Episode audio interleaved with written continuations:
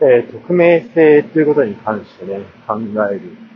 ことがあって、匿名性じゃないな、多分。でまあ、SNS での、あの、まあ、どれだけね、まあ、実名を明かすかみたいなところから、まあ、身元だったりとか、ってところがあって、で、まあ、あの、これとは別にね、あの、SNS で、なんだろう、えっ、ー、と、匿名で、まあ、こう、なんか人を攻撃したりとか、まあ、匿名性の良さっていうところと、まあ、良くないところっていうのもあるんだけど、まあ、今回それは、えー、話さなくて、単純に、じゃあ SNS やっていく中で、名前をどんぐらい、えー、オープンにしますかっていう。で、その中でどれだけ身元を明かしますかっていうのを、ちょっと話したいと思うんだけど、今、ディスケルドルフにいて、街中を歩いてるんですけど、どうしようかな、これ。だったら、あの、電車じゃなくて、あ、ここか、来たな、昔。あ、ここなんだ。今ね、デュッセルドルフのもう中心地ですね。シャドウシュトラッセっていうところにいて、えっ、ー、と、フィットネスファーストっていう、まあ、ジムに行ってたんだけど、ちょ、俺あれだな、めちゃめちゃ中心地のジムに行ってたんだな。若干雨が降ってきて怖いんですが、まあ、一息分なので、ちょっと歩きながら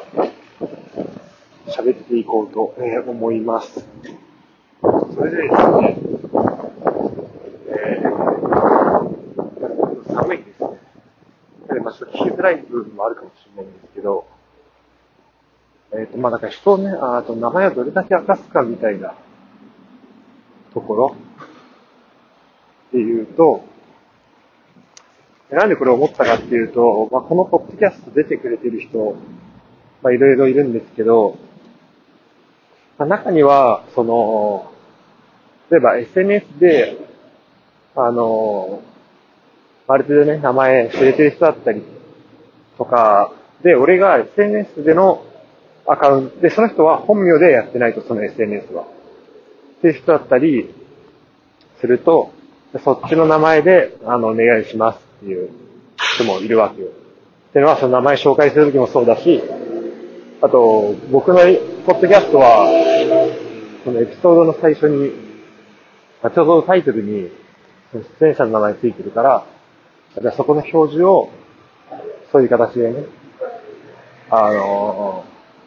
出してくださいっていう人も、まあいるわけ。その、実名を出さないでねっていう。で、一方で、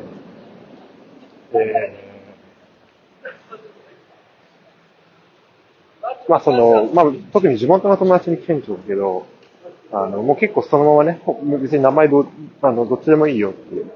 あの、本名でもいいし、あの、まあ名前、ファーストネームだけでもいいし、そこは任せるわみたいな人も結構いたりして、まあ、これって結構こう人によって方針分かれるなっていうのが、まあ、最近思ったところで、で、その実名を出す人っていうのを考えると、っていうのを聞いたときになんかちょっと、なんかびっくりする自分がいるわけよね。あ、この人、結構そんな、その人は特に SNS もそんな思いっきり使ってないような人だったりしたときに、あ、全然なんか名前出しても OK なんだなとか。なんか俺も、その、タイトルで使ってる名前以外に、例えばちょっとじゃあ、例1個出しちゃうと、まあ、最近だと、オガっていうね、106シャープ162かな？で、オガに出てもらったんだけど、じゃあ、オガって書いてあるけど、その、えっ、ー、と、本当のね、ラストね、えっ、ー、と、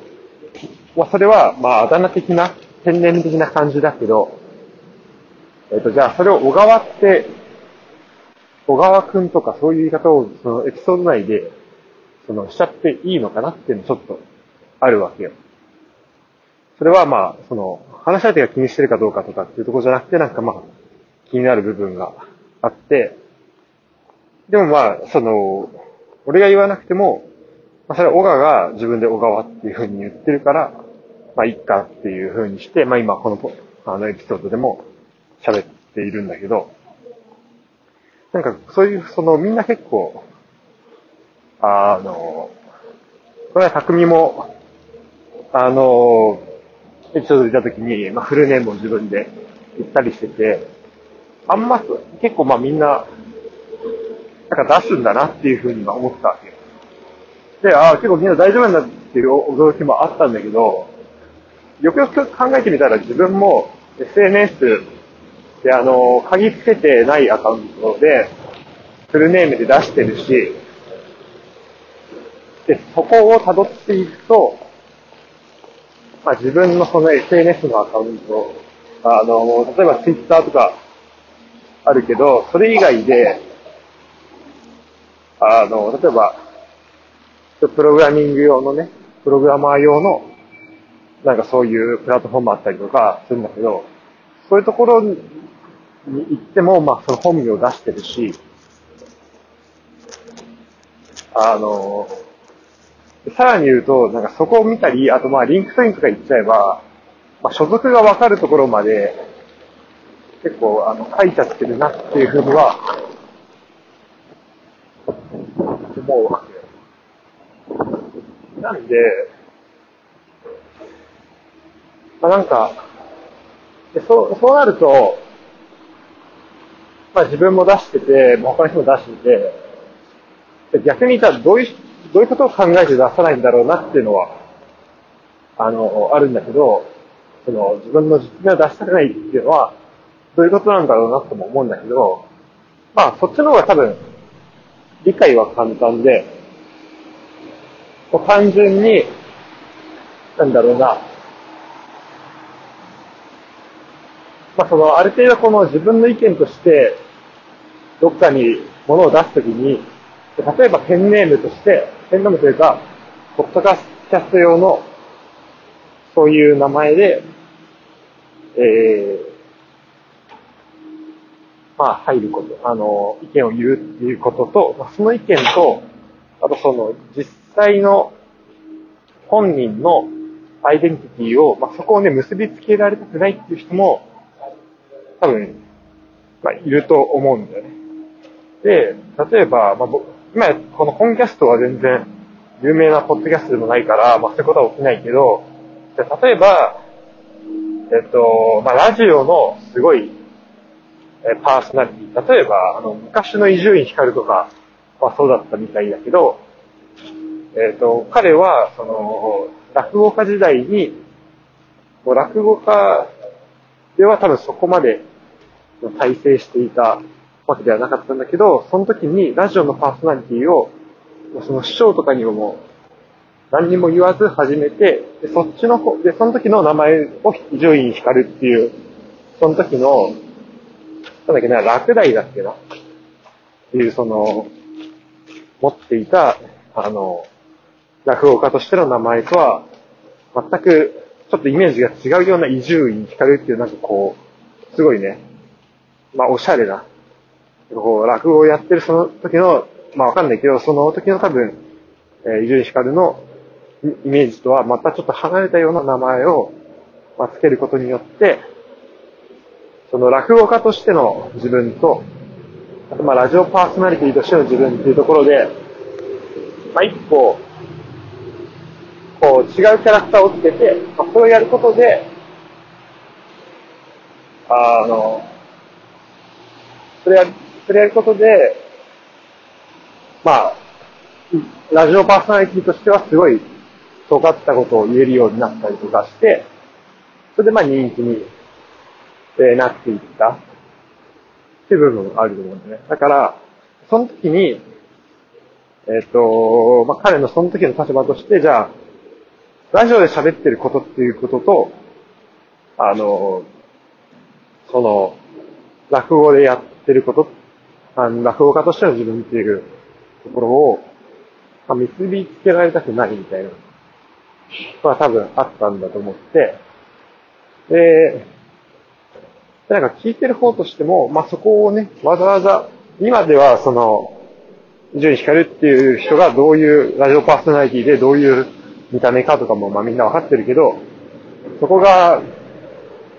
あのー、そこのね、このラジオとして聞いてるところと、あの、まあ、実際のその人っていうのを、まあ、結びつけなくてもいいなってところまで、まあ、彼は来たんだけど、あの、まあ、普通のね、普通のっていうかまあ、そこまで慣れてない人というか、あの、まあ、ラジオのそのプロとか、まあ僕も含めてだけど、人は、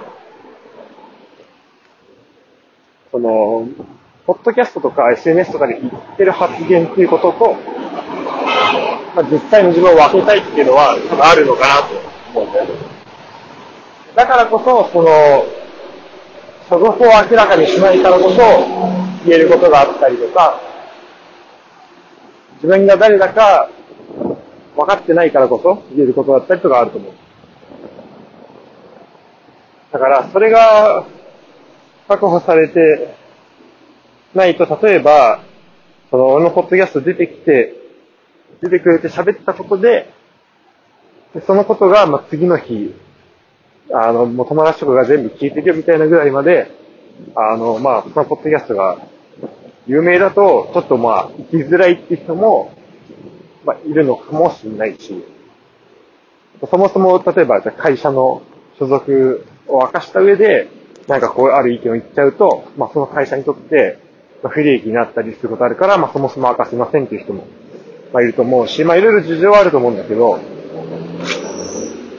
まあ、そんなことをね、えー、思ったんだよね。で、だから俺はまあ、個人的、あ基本的には、その話題と関係ない場合は、そっちからその所属を、まあ、ポッドキャスト中で聞くことっていうのは、まあ、することもないことはないか。まあ、気になったら聞くけど、話の流れとして。まあ、なんかそれは、聞かなくてもいいようにはしたりしてるんだけど、そうね、えー、で、まあ自分に翻ってそれを考えると、この話。多分、まあ、なんか人のやつにびっくりしながらも、人がその、まあオープンな人に、あ、こんだけネット上でオープンにしていいんだっていうふうに、まあびっくりしながらも、まあいったな。まあ自分に対してもね、結構なんか、その辺は緩くやっていけてるっていうのは、なんかもう自分に対するイメージというものが、なんかこういう自分になりたいみたいなのが、あんまりなくなって、というか、そういう、なんだろうな、例えば、ポッドキャストで僕がこれから喋ることだったりとか、まあ今まで喋ったことで、まあなんか変なイメージがついてしまうこととかも、まあ、あるかもしれないけど、まあそういう部分も含めて、まあなんか自分で、えー、まあ自分として、まあ受け入れていきたいとうん。まあ今のところはね、その、えー、まあ自分の、まあほぼほぼ自分のがもう会ったことある人ぐらいのネットワークの人に、まあ僕のポッドキャストは楽しんでいただいていて、本当に、あの、みんなからね、フィードバック、あの、感想をいただけるのが、まあ、すごい楽しいんです。楽しくなるし、まあ、モチベーションにもなるんだけど、例えばこれが、まあ、ずっとやってったら、まあ、10年に1回ぐらいはね、なんか、あの、まあ、正当な批判みたいなものはしっかりあれば欲しいんだけど、それでは別に、まあなんか言われのないことを言われたりとか、それかもしれないし、あとまあ正当な批判ってところも、まあ自分がね、その、例えば、単純に考え、なんか論理的に間違ってとかじゃなくて、なんかもう人間性としてどうなのみたいなことをまあなんか言っちゃって、こう批判をいただくこともまああるかもしれないんだけど、まあそれも含めて、えー、まあ自分だなということで、あの、ずっとね、育った瞬間に死ぬわけではないので、あの、そういう継続性を持ってやっていきたいなっていうところですね。ただまあもう一方で思うのは、まあなんか、最近日本に住んでないんで、あんまりわかんないけど、まあ僕が持ってるその、日本に対して持ってるステレオタイプで言うと、まあなかなかそういう、なんかあった時に、やっぱりこう、そこからリカバーしづらい環境っていうのは、社会的にね、あの、リカバーしづらい環境っていうのは、まあ、結果的にあるんじゃないかなっていうふうに思ってるんだよね。それは、俺個人的に思うのは、例えばその社会、例えばその社会的に、社会的に地位がなくなってとか、社会的にどうこうなってっていうのが、まあ、具体的に何を指すのかっていうのを多分考えなきゃいけなくて、あと、まあ、職がなければ違うところでできることを探せばいいし、とか。まあちょっとこれはね、ちゃんと、あの、例えば犯罪歴とか、そういうところも含めてちゃんと考えなきゃいけないところであるんだけど、社会的に、あの、まあ個人の意見としては、例えばどん、まあその、自分のね、体の自由とかが奪われてない限りは、まあ、何かその、あったと、社会的な、社会的な自由っていうのは、日本ではなかなか奪われないんじゃないかなっていうふうに感じている。で、まあもちろんそういう人もいると思うし、逆にそういう、そういう人たちの意見とか、そういう人たちの話っていうのは全然俺聞いたこと、あの、実際に話したことないから、まあそこは僕の無知なところで、あの、知ってる人がいたら、まあ、こういう話が、こういうところに住んでるこういう人の話があるよっていうのも、まあ、あの、教えてほしいんですけど、えー、なんだっけ？えっと、まあ、社会的に、そう、えっと、まあ、銃を外側から奪われることって、ね、結構少ないのかなと思ってて、どっちかというと自分自身でそこを縛ってしまう。で、そういう環境にあの、自分自身で自由を奪いやすい環境に結構なってる、近づいてるんじゃないかなっていうのが、まあ、僕が日本に合わせて22年ぐらい住んでての、まあ、感想というか、まあ、あの、先入観なんだけど、ちょっと前置きは長くなったけど、まあだからそういうところに住んでると、なかなかね、あの、で、そこに、場所を縛られてしまうと、まあ、それはちょっとま広い意味での、まあ、体の自由を奪われた、奪われていることになるから、あの、まあ、日本にいる限りでおいては、ま、日本中どこでも行けるっていう自由はあるけど、まだ。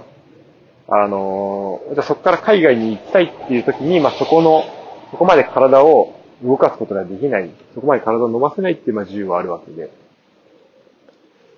で、その選択肢が少ない状態だと、まあ確かに、あの、一個の、例えば社会的信用を失うみたいなところが、あの、まあその人をね、かなり、まあ追い詰めることにもな、なり得ると思うんだけど、だからそういう意味ではちょっとそういう違いはあるのかなとは思います。ただまあ、一方で思うのは、まあさらに思うのは、僕は今こうやってドイツにいるわけだけど、まあこれはまあ運が大きかったのはまあ認めざるを得ないけど、し、まあそうだね。まあできれば、その自分で勝ち取ったものと、まあ胸を、ああ胸高らかにね、声を大にして言いたいところだけど、まあ、残念ながらやっぱ運が良かったって部分はあるんだけど、でも、やっぱりそういう風に動く、動けば変わる部分とかっていうのは絶対あるし、なんか自分がやりたい方に自由になる。自由っていうのは、自由になれる方に動くっていうのはやっぱ大事だと。自分が行きたい方向に進めるようになるっていうのはやっぱ自由だと思うから。あの、やり、なんだろうな。だから、自分の今できることの可能性をすべて上げて、それすべてができるようになるっていうのは、そのすべてが、すべて不自由なくできるようになるっていうのは別に、だけはまあ、じ、でもそれまあ、究極の自由であるかもしれないけど、そんなことまではまあできなくていいと思うんだよね。まあ、そこまでできないのは当たり前だと思うし。だから、別に全てできなくていいから、自分がやりたいことだけできるようになる。で僕の場合はそれは海外に行くってことだったし、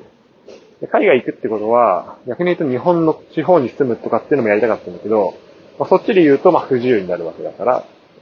だから、その、何か不自由だなって思ってる場合は、じゃあ、じゃあ結局自分何やりたいのっていう。でそそれができる方向に動けばいいじゃん。それができる方向に動けば、あの、自由って広がるんじゃないのっていうふうには思いますね。でまあ、そのために、だから、まあまあ頑張んなきゃいけない部分はあるんだけど、という感じですね。うん、ということで、えー、ちょっと最後ね、変な話になっちゃいましたけど、えー、家にも着いたんで、